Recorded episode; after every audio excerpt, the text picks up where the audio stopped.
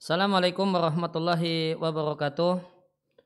Alhamdulillah wassalatu wassalamu ala rasulillah wa ala alihi wa sahbihi wa man tabi'ahum bi ihsanin ila yaumidin amma ba'd. Kaum muslimin dan muslimah rahimani wa rahimakumullah. Tema kajian tematik kita dalam kesempatan siang hari ini adalah masalah berbakti kepada orang tua dan berbakti kepada orang tua itu terletak sebagai uh, akhlak mulia yang pertama ya, sebelum akhlak mulia kepada yang lainnya. Kenapa akhlak mulia? Pembahasan akhlak mulia yang pertama adalah berbakti kepada orang tua karena orang tua adalah manusia yang paling berhak untuk mendapatkan sopan santun kita sebagai anak. Orang tua adalah orang yang paling berhak untuk mendapatkan sikap-sikap baik kita. Orang tua adalah manusia yang paling berhak untuk mendapatkan akhlak mulia kita. Bagaimanakah tidak? Yeah, yeah. Karena Allah Subhanahu wa taala menggandengkan hak orang tua dengan haknya dalam banyak ayat. Ya, di antaranya di surat Al-Isra ayat yang ke-23. Wa qada rabbuka ala ta'budu illa iyah wa bil walidaini ihsana. Dan Rabbmu telah menetapkan janganlah kalian menyembah kecuali hanya kepadanya dan berbuat baiklah kalian kepada kedua orang tua. Demikian juga di surat An-Nisa ayat yang ke-36 Allah Subhanahu wa taala berfirman wa'budullaha wa la tusyriku bihi syai'a wabil walidaini ihsana. Sembahlah Allah Subhanahu wa taala, jangan sekutukan Allah dengan sesuatu apa pun dan berbuat baiklah kepada kedua orang tua. Ya, ada salah satu ulama besar kita ya, Imam Bukhari rahimallahu taala beliau punya buku khusus membahas tentang adab dan akhlak yang berjudul Al-Adab Al-Mufrad. Dan menariknya Ya, bab pertama, ya, bab pertama di buku ini yang merupakan buku khusus tentang adab dan akhlak, ya, mengumpulkan hadis-hadis Nabi Shallallahu Alaihi Wasallam dan perkataan para sahabat tentang adab dan akhlak. Bab pertama adalah berbakti kepada orang tua. Ya, maka ya, apa eh, apa rahasia di balik hal ini? Kenapa itu jadi bab pertamanya Imam Bukhari? Jawabannya yang tadi telah kita singgung adalah karena orang tua adalah orang tua kita adalah manusia yang paling berhak untuk mendapatkan adab kita, sopan santun kita, lemah lembut ucapan kita. Orang tua adalah orang yang paling berhak untuk mendapatkan sikap baik kita sebagai anak. Maka seakan-akan Imam Bukhari ketika meletakkan uh, uh, pembahasan birrul walidain sebagai bab pertama dari kitab beliau Al-Adab Al-Mufrad seakan-akan beliau ingin berkata kepada kita wahai orang yang hendak membaca tentang bagaimanakah adab Islam bagaimanakah akhlak Islam ketahuilah dan sadarilah bahasanya manusia yang paling berhak untuk mendapatkan adab manusia yang paling berhak untuk mendapatkan akhlak mulia adalah kedua orang tua kita. Karena keduanya adalah manusia yang paling berhak untuk mendapatkan sikap baik kita. Keduanya adalah orang yang paling utama untuk mendapatkan yang paling utama untuk mendapatkan perilaku terbaik kita. Ya, seorang muslim diperintahkan untuk bersikap yang baik dan berakhlak mulia kepada semua manusia akhlak mulia seorang muslim ya, adalah akhlak mulia seorang muslim itu berlaku kepada semua manusia. Sebagaimana perintah Allah Subhanahu wa taala ya, ya, qulu linnasi husna dan ucapkanlah kepada semua manusia ucapan yang baik, ucapan yang uh, yang berangkat dari akhlak mulia, ucapan yang penuh dengan lemah lembut, berikan kepada semua manusia. Nah, Ya, maka seorang muslim dituntut untuk berakhlak mulia kepada semua manusia dan orang tua adalah orang yang paling berhak untuk mendapatkannya. Dari sahabat Abdullah bin Mas'ud radhiallahu anhu ya beliau bercerita kalau beliau pernah bertanya pada Nabi sallallahu alaihi wasallam ayul amali ahabu ilallahi azza wa jalla amal apakah yang paling Allah cintai maka Nabi mengatakan as-salatu ala waktiha. Salat pada waktunya. Ya, salat dalam keadaan waktunya belum uh, belum habis. Dan ya, salat uh, bahkan yang terbaik dan yang lebih baik adalah secara umum salat di awal waktunya. Tuma ayun kemudian Ibnu Mas'ud bertanya lantas amal apa setelah itu? Maka Nabi katakan thumma birul walidain. Kemudian berbuat baik kepada kedua orang tua. Thumma ayun kemudian amal apa setelah itu? Nabi katakan thummal jihadu fi sabilillahi kemudian berjihad di jalan Allah. Kata Ibnu Mas'ud, Nabi menyampaikan tiga hal ini dan seandainya aku minta tambah amal apa setelah itu, amal apa setelah itu, tentu Nabi akan memberikan jawaban kepadaku. Mutafakun alaih hadis ini dilihatkan oleh Al-Bukhari dan Muslim. Maka hadis ini menunjukkan bagaimanakah antusias para sahabat yang dicontohkan oleh Abdullah bin Mas'ud untuk mengetahui bertingkat-tingkatnya amal. Untuk mengetahui manakah amal yang paling unggul, agar seorang muslim itu tidak salah prioritas. Maka hadis ini mengajari kepada kita bahasanya seorang muslim itu harus tahu prioritas. Sehingga tahu mana yang harus didahulukan dan mana yang harus mana yang perlu dibelakangkan. Ya, kemudian pertanyaan sahabat Ibnu Mas'ud adalah amal apa yang paling Allah cintai? Maka hal ini menunjukkan ya, semangat para sahabat untuk mengetahui hal-hal yang menjadi sebab kita dicintai oleh Allah Subhanahu wa taala. Dan semangat untuk bertanya, amal apa yang paling dicintai? Ini satu semangat yang muncul dari semangat yang luar biasa, rakus yang luar biasa dengan kebaikan. Dan demikianlah semestinya sifat seorang muslim. Seorang muslim adalah seorang yang semestinya antus dengan pahala, antus dengan amal soleh, antus dengan ibadah, dan ya, tidak respect, tidak semangat dengan hal-hal yang tidak ada nilainya dan tidak ada manfaatnya. Maka mereka para sahabat adalah orang yang antusias dalam kebaikan dan sangat menginginkan mengetahui mana yang lebih baik untuk dilakukan. Mana yang lebih Allah cintai supaya dicintai oleh Allah Subhanahu wa taala. Ya, oleh karena itu di antara doa yang diajarkan oleh Nabi Shallallahu alaihi wasallam adalah ya Allah, aku memohon kepadamu cintamu. Ya, dan cinta semua mencintai semua orang yang mencintaimu dan mencintai amal-amal dan aktivitas-aktivitas yang mendekatkanku kepada cinta kepadamu. Ya, kemudian uh, hadis di atas ya dialog Nabi dengan Ibnu Mas'ud menunjukkan bahasanya amal soleh itu bertingkat-tingkat. Ada yang paling Allah cintai, ada yang di bawahnya dan ada yang di bawahnya. Amal kebajikan itu tidak satu level namun bertingkat-tingkat.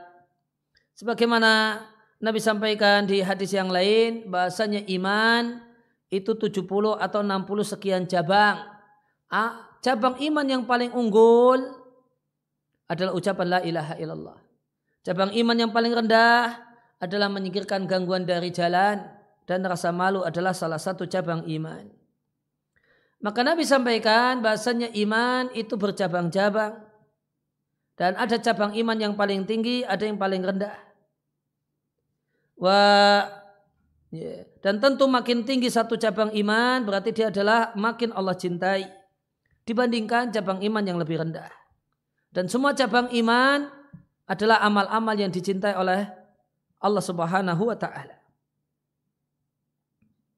Ya, maka uh, Nabi sampaikan ketika ditanya oleh Ibnu Mas'ud amal apakah yang paling Allah cintai? Nabi sampaikan pertama kali adalah ya, mengerjakan sholat pada waktunya.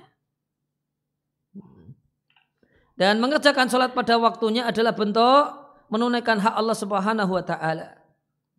Setelah menunaikan hak Allah dengan mengerjakan sholat pada waktunya, maka Nabi sampaikan amal mulia setelah itu adalah berbakti kepada orang tua.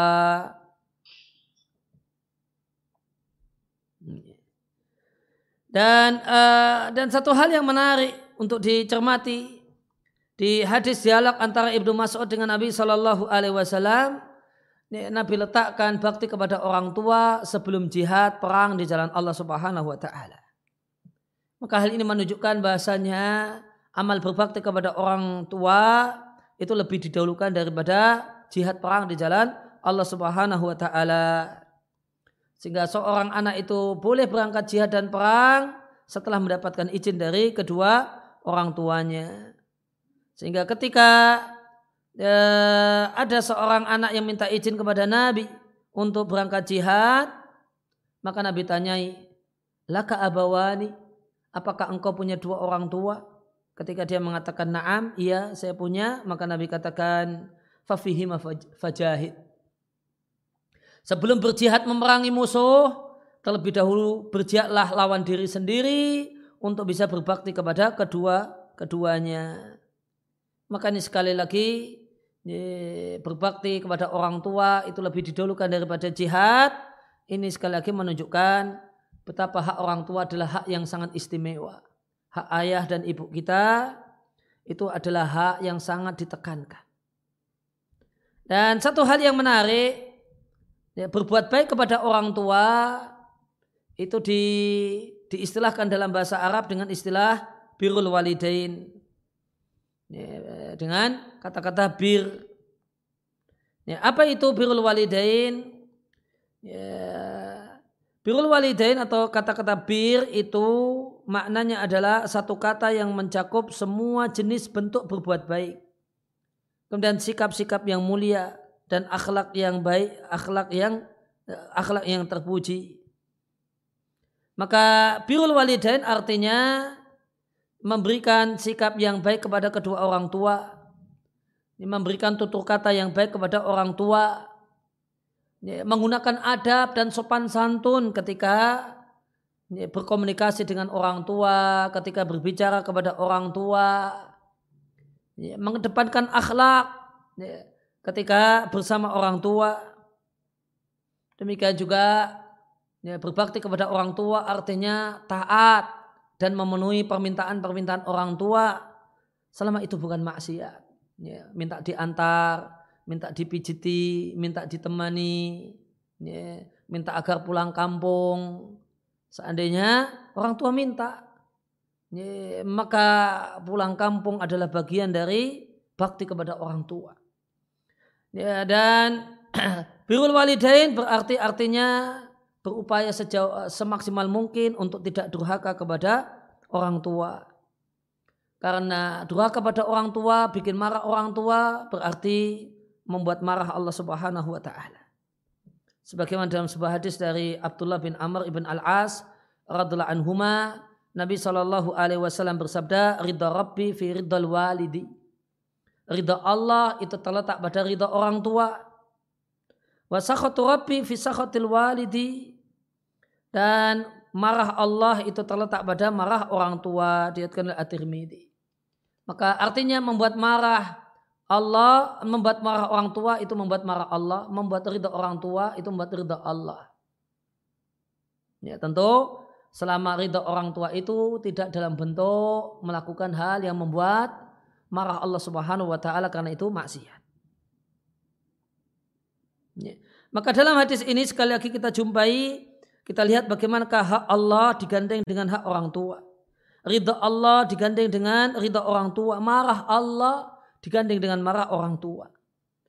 Ya, yang artinya siapa yang membuat ridha, membuat senang, membuat gembira orang tuanya, maka dia membuat ridha Allah Subhanahu wa taala. Siapa yang bikin orang tuanya marah, orang tuanya menangis, orang tuanya jengkel, maka itu berarti membuat marah Allah Subhanahu wa taala.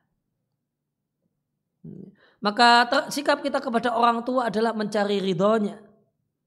Ya, sikap anak kepada orang tua adalah mencari ridhonya, mencari bahagianya, mencari senangnya, dan berupaya untuk ya, tidak menjadi sebab jengkelnya, marahnya. Namun ini bukan berarti permintaan orang tua dituruti jika dia jika beliau memerintahkan untuk melakukan maksiat. Karena kalau yang diminta itu maksiat, diminta untuk pasang sajen misalnya, ya diem saja. Namun ya tidak berangkat. Tapi tidak menentang. Ya. Dimarahi gara-gara nggak berangkat uh, pasang sajen, ya diem saja. Ya pak, ya, ya pak, ya bu. Tapi ya tidak tidak berangkat juga. Demikian sikap yang tepat. Sebagaimana firman Allah Ta'ala di surat Luqman ayat yang ke-15. Wa in jahadaka ala antushika bi ma laysa. Jika orang tuamu memaksamu untuk melakukan kemusyrikan, fala tuti'huma. Maka jangan taati keduanya. Dan semisal itu adalah ya, maksiat. Meskipun tidak sampai derajat kemusyrikan. Wasahibhuma fid dunya ma'rufa. Dan jika orang tua itu non muslim tetap ada kewajiban berbakti yaitu pergaulilah keduanya selama mereka hidup di dunia dengan pergaulan yang baik. Ya. ya maka seorang muslim dituntut untuk ya, seorang anak, ya, seorang muslim dituntut untuk mendapatkan ridho orang tuanya dengan cara ya, mempergauli orang tua dengan baik, dengan bergaul kepada orang tua dengan menggunakan akhlak yang mulia bergaul dengan orang tua dengan mengedepankan al-ihsan berbuat baik. Dengan mengedepankan sikap berbuat baik dengan kata-kata yang penuh lemah lembut. Ya, kalau orang Jawa mungkin ya dengan menggunakan bahasa Jawa yang kromo. Gitu. Ya, namun itu itu semua yang dilakukan, namun ya menolak ya, dengan cara yang tepat, dengan cara yang elegan, ketika diminta untuk melakukan maksiat. Kemudian hadis yang lain tentang masalah berbakti kepada orang tua dari Bahas Ibn Hakim dari ayahnya dari kakeknya. Sang kakek bertanya kepada Nabi, Ya Rasulullah, man abaru? Wahai Rasulullah, kepada siapakah aku berbuat baik? Maka Nabi katakan ibumu. Kemudian uh, beliau bertanya lagi, kemudian siapa? Nabi katakan ibumu. Kemudian siapa? Nabi katakan ibumu. Kemudian siapa? Baru kemudian Nabi katakan, kemudian ayahmu. Thummal akroba fal akroba. Kemudian kerabat yang lebih jauh, kemudian kerabat yang lebih jauh. Dan uh, kerabat itu artinya hubungan darah, hubungan kelahiran, bukan hubungan perkawinan. Dan kaidah dalam masalah Eh, kedekatan kedekatan hubungan darah itu pertama yang paling dekat jalur ke bawah anak cucu kemudian jalur ke atas ya, bapak ibu kakek nenek ya, ya, kemudian saudara ya, level yang ketiga itu saudara ya, yang paling dekat saudara sekandung yang lebih jauh saudara sebapak yang lebih jauh, saudara seibu. Setelah level saudara, anak saudara. Ini keponakan. Baru setelah itu paman. Ini, baru setelah itu paman. Jadi paman sama kakak itu lebih dekat kakak. Paman sama keponakan itu lebih dekat keponakan. Jadi kalau duitnya itu ngepas, kita mau berbuat baik, ini keponakan itu perlu SPP, namun paman juga ya, mau pinjam duit, ngepas. Maka berdasarkan hadis ini dahulukan keponakan. Karena setelah saudara itu keponakan dulu baru pindah ke paman. Setelah paman baru anak paman. Jadi Nabi katakan berbuat baiklah kepada ayahmu, kemudian yang lebih dekat, kemudian kemudian yang agak jauh, kemudian yang agak jauh. Demikian adalah hadis yang diatkan oleh Abu Dawud. Maka dalam hadis ini terdapat motivasi untuk berbuat baik, berbakti kepada ibu. Ya. Dan terdapat penjelasan tentang hak istimewa yang Allah berikan kepada ibu yang tidak Allah berikan kepada ayah. Ya, dan maka Allah tetapkan bahasanya ibu itu punya tiga kali lipat hak, ya, tiga kali lipat dibandingkan ayah. Punya hak tiga kali lipat bakti daripada bakti kepada ayah. Ya, maka ibu itu memiliki ya, keistimewaan dalam masalah bakti, ya, dalam masalah pelayanan. Kenapa? Karena jeripayah, susah payah, dan pengorbanan yang dilakukan oleh ibu untuk hadirnya anak ini, untuk hadirnya kita ke dunia ini, itu tidak dilakukan oleh ayah. Ya, dan tidak bisa dilakukan oleh ayah. Dan tidak ada orang yang pengorbanannya supaya kita bisa hadir di dunia ini yang lebih hebat daripada pengorbanan ibu. Maka sahabat yang mulia bertanya kepada Nabi tentang manusia yang paling berhak untuk mendapatkan kebaikan. Man aburu, abaru, kepada siapa aku berbuat baik? Artinya siapakah orang yang paling berhak untuk mendapatkan kebaikanku? Manusia yang paling berhak untuk aku berbuat baik kepadanya. Ya, dan ini uh, kepada siapa aku paling berbuat baik ini berarti membahas tentang prioritas. Ya.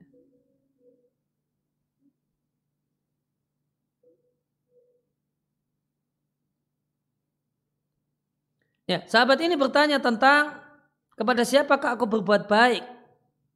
Ya, maka ini berarti membahas tentang masalah prioritas. Ya, jika terjadi uh, pertentangan kepentingan, ya, ya, siapa yang didahulukan? Dan pembahasan tentang masalah ini tahu bagaimanakah prioritas dalam bertindak, prioritas dalam berbuat, satu hal yang sangat-sangat penting. Hmm. Sangat penting bagi kita.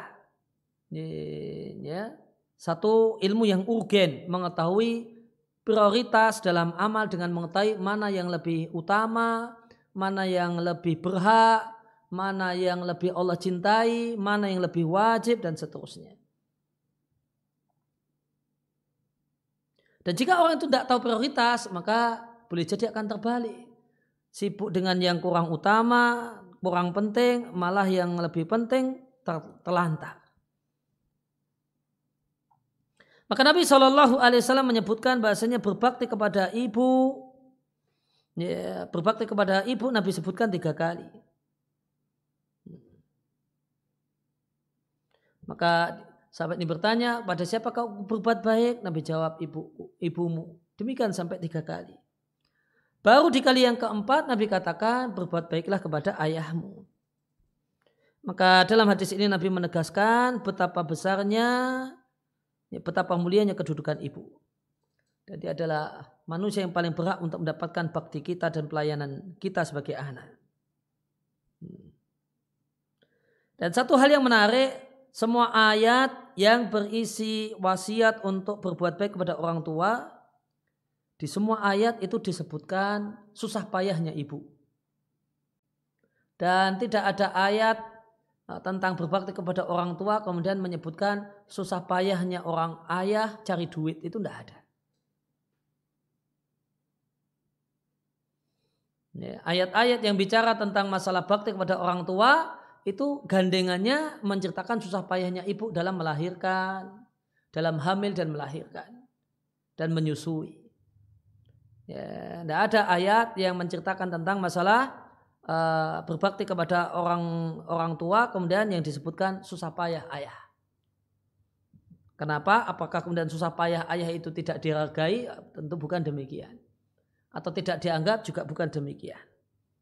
Namun ya, susah payah yang dialami oleh seorang ibu untuk lahirnya, ya, untuk tetap hidupnya ya, seorang anak itu ya, tidak ada yang bisa uh, tidak ada yang bisa menyamainya. Hmm. Ya, susah payahnya ayah tidak sebanding dengan hal itu. Ya, contohnya misalnya di surat Al-Ahqaf ayat yang ke-15. Wa wasainal insana biwalidai ihsana. Kami wasiatkan manusia untuk berbuat baik kepada ayah dan ibunya. Setelah itu hamalatu ummuhu kurha wa wada'athu kurha. Yang diceritakan susah payah ibu. Ya, ibu itu membawa janinnya hamil dalam keadaan susah payah.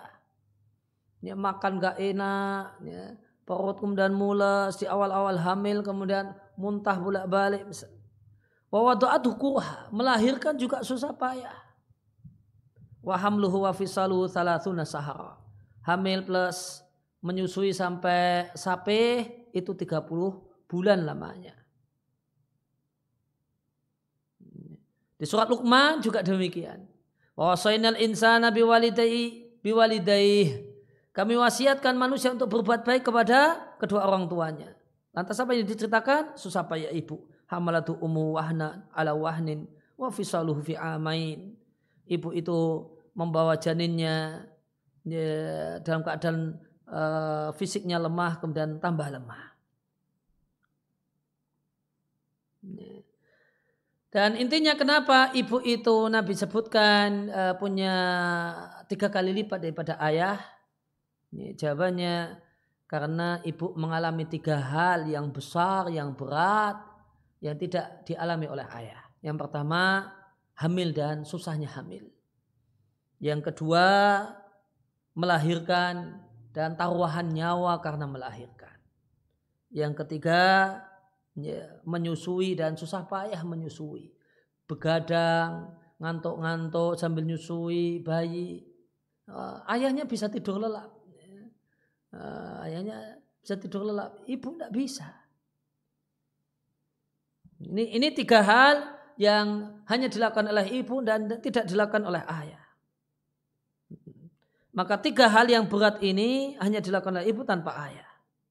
Oleh karena itu karena alasan ini maka ibu itu punya tiga kali lipat hak mendapatkan bakti anak dibandingkan ayah.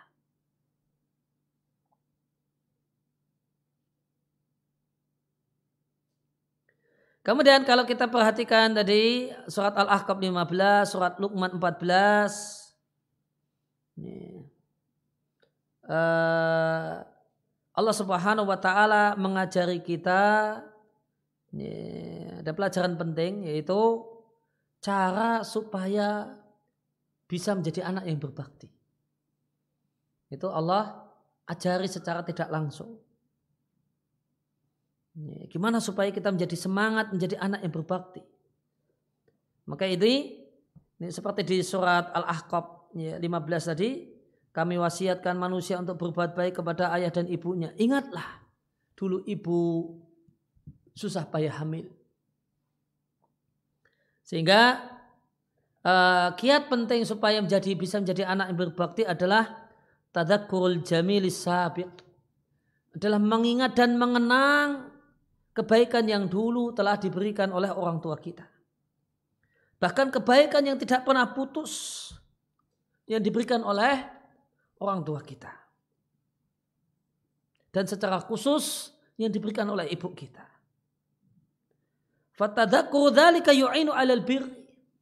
Mengingat kebaikan ibu, mengingat susah payah ibu. Ketika kita berstatus sebagai seorang ayah sekarang, kita bisa lihat susah payah istri kita. Dengan bayinya, dengan anaknya. Jadikan ini untuk uh, jadikan ini sebagai batu loncatan untuk mengingat betapa kebaikan ya, ibu kita. Maka mengingat kebaikan ibu, ya, mengingat kebaikan ibu, kebaikan orang tua akan menjadi motor penggerak kita untuk semangat untuk berbakti. Dan lalai tidak lupa dengan kebaikan orang tua, dengan kebaikan ibu itu ya itulah yang mendorong banyak anak untuk durhaka. Maka mengingat uh, betapa kesusahan, penderitaan yang dilakukan oleh ibu, menghadirkannya di benak, itu akan membantu anak untuk menjadi anak yang berbakti. Namun jika ini lupa dari hilang dari pikiran anak, maka akan melempemlah, akan lemahlah semangat untuk eh, berbakti dan akan dekatlah dengan eh, dekat kepada durhaka sedikit demi sedikit. Oleh karena itu maka kita jumpai ya, ada orang yang bisa berinteraksi baik dengan kawan-kawannya, kawan kerjanya, kawan sekolahnya. Ya, ya, maka bisa kemudian uh, bisa ngomong halus, bisa kemudian ngobrol renyah. Namun tidak bisa ngobrol renyah sama bapaknya, ngobrol renyah, ngobrol akrab sama ibunya. Kemudian bertutur kata yang lembut dengan orang tuanya, sama kawannya bisa lembut. Sama ibunya, sama orang tuanya tidak bisa lembut. Padahal orang tua yang lebih berhak mendapatkan tutur kata lembuh, lemah lembut kita. Lebih berhak untuk kemudian bisa jadi, kita bisa jadi teman obrol uh, obrol yang renyah yang asik. Kalau kita bisa jadi teman ngobrol yang enak, yang asik dengan teman kita, maka ibu lebih berhak untuk itu. Ayah kita lebih berhak untuk itu.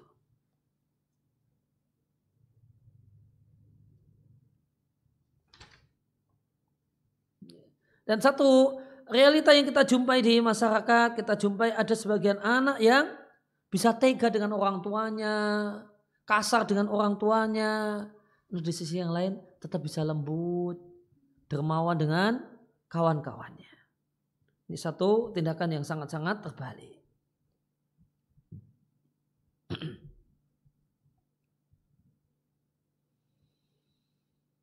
Ya, kemudian Nabi katakan sumal akrob fal akrob. Setelah ibu tiga kali, kemudian ayah, kemudian Nabi katakan, kemudian kerabat yang lebih jauh, kemudian kerabat yang lebih jauh. Maka Nabi mengingatkan kita ada namanya hak kerabat. Ya, kerabat adalah orang yang punya hubungan darah. Dan makin dekat kekerabatan, maka dia punya hak yang makin lebih besar. Ya. Maka jika ibu itu adalah orang yang paling berat untuk mendapatkan bakti, servis dan layanan kita, maka untuk kerabat, kerabat ibu itu lebih berat lebih utama daripada kerabat ayah. Sehingga Nabi Shallallahu Alaihi Wasallam menyampaikan dalam hadis Sayyid Bukhari, al khalatu bimanzilatil ummi. Saudara perempuan ibu itu seperti ibu. Ya, maka siapa yang ya, ya, sudah kehilangan ibu, maka bakti kepada ibu itu dipindah kepada bakti kepada tante, bakti kepada bude, bakti kepada uh, bule dari jalur ibu. Demikian adalah hadis yang diatkan oleh Al-Bukhari. Maka kerabat ibu itu juga punya ya, punya nilai yang istimewa. Dan jika kemudian kita perhatikan realitanya umumnya kerabat ibu itu yang ya, yang lebih peduli dengan kita sama-sama tante, tante dari ayah sama tante dari ibu, ya umumnya yang lebih uh, menanyakan kabar, perhatian itu tante dari ibu.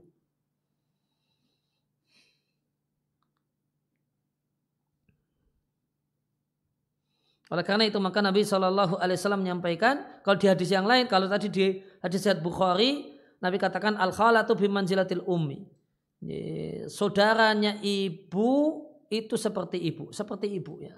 Masih pakai seperti. Kalau dalam riwayat Abu Dawud lebih luar biasa. Nabi mengatakan al khalatu ummun. Tante dari jalur ibu itu ibu. Oleh karena itu maka kerabat ibu dalam hal ini kakak perempuan ibu, adik perempuan ibu, dia punya hak yang istimewa untuk mendapatkan Eh, kebaikan-kebaikan kita. Ya demikian yang kita bahas kita kaji kesempatan kali ini. Ya masih insya Allah nanti akan ada seri selanjutnya tentang uh, masalah berbakti karena pentingnya dan ya, uh, dan karena hal ini adalah satu hal yang banyak tidak diperhatikan oleh orang-orang uh, di zaman ini. Ya, demikian wasallallahu ala nabiyina Muhammadin wa ala alihi wasallam. Wa alhamdulillahi rabbil alamin. Saya kembalikan ke Pak Jerry. Okay. Nih. Ini ada pertanyaan Ustaz, uh, dari teman-teman. Yeah, yang pertama.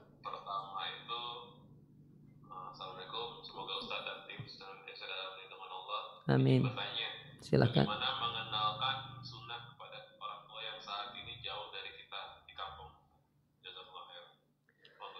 Ya, meng, uh, mengenalkan uh, mengenalkan sunnah, mengenalkan agama kepada orang tua, kiat yang pertama adalah ya, tunjukkan akhlak mulia kita. Setelah kita mengenal sunnah Nabi Shallallahu Alaihi Wasallam, kenal agama, kita punya perubahan yang signifikan, bakti yang kemudian drastis berubah. Dulu tidak perhatian, dulu cuek dengan orang tua, kemudian tiba-tiba kemudian berubah segalanya Ya, demikian mengistimewakan orang tua, demikian lembutnya dengan orang tua dan seterusnya. Demikian dermawannya dengan orang tua. Ya, sehingga orang tua melihat kita kita berubah dari sisi agama, itu kemudian uh, merasa bahasanya uh, oh karena ngaji, karena kenal kenal uh, kenal agama, masya Allah semakin bakti. Akhirnya orang tua tertarik ini ngaji seperti apa toh yang kamu ikuti mas? Gitu. Bapak pingin ayah pingin uh, ikut-ikut dengar gitu. Ya, ya. kemudian yang kedua doakan. Ya, kemudian yang ketiga ya, beri perhatian. Lebih kemudian beri perhatian perhatian dari waktu dan yang lainnya. Nah,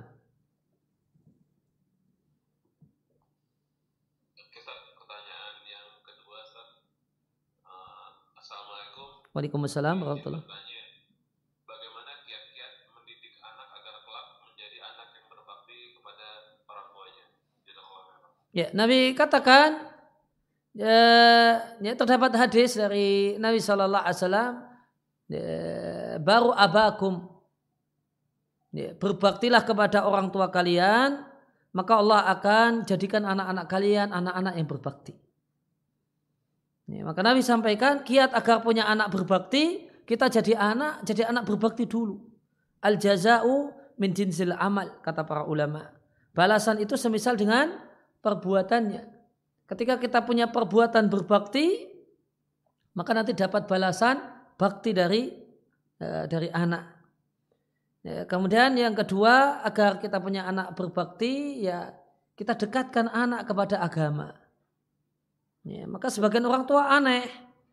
Anak itu lebih didekatkan kepada ya, ya, anak itu kemudian agamanya tidak diperhatikan, ngajinya tidak diurus, sholatnya ya enggak diperhatikan, ya, ya, les baca Qurannya enggak diperhatikan, uh, les ini les itunya, les matematika macam-macam sangat diperhatikan. Ya. Setelah itu ya, menuntut dan berharap agar ya, anak tahu hak orang tua. Ini, tahu kewajiban berbakti pada orang tua. Padahal yang mendorong orang anak itu untuk berbakti kepada orang tua, yang ngoprak-ngoprak anak untuk berbakti kepada orang tua, yang dorong-dorong ya, anak itu untuk berbakti pada orang tua itu agama. Ya, maka ketika kita ingin anak itu anak yang berbakti pada orang tua, dekatkan mereka dengan agama. Kenalkan mereka dengan agama, bekali mereka kecintaan dengan agama. Ya, sehingga nanti kemudian di agama, dia akan jumpai dorongan yang luar biasa untuk berbakti kepada orang tua. Nah,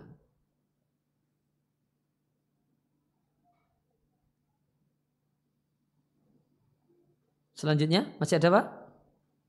Ada Pak, ada Ya. Pertanyaan-pertanyaan. Iya.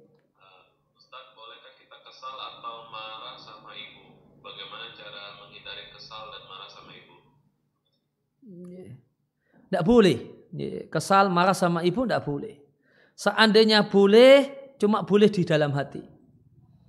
Tidak boleh diekspresikan. Tidak boleh sampai ada kata-kata yang menunjukkan kesal. Di eh, Al-Quran, di antara bentuk durhaka adalah mengucapkan uf. Ucapan kesal sama orang tua. Maka kalau sampai ter, uh, terlihat ada kata-kata, ada sikap yang menunjukkan kita jengkel sama orang tua, tidak boleh. Bahkan dinilai sebagai bentuk kedurhakaan. Mengucapkan, ah ibu ini atau kemudian kata-kata yang semisal. Jadi paling banter kalau ya memang ini satu hal yang kondisinya kondisi manusiawi kan ada uh, orang tua itu kok ya ndak kok seperti itu akhirnya jengkel. Maka jengkelnya di dalam hati boleh tidak boleh diekspresikan. Ya, dalam sikap dalam tutur kata tidak boleh. Ya, gitu pak. Nah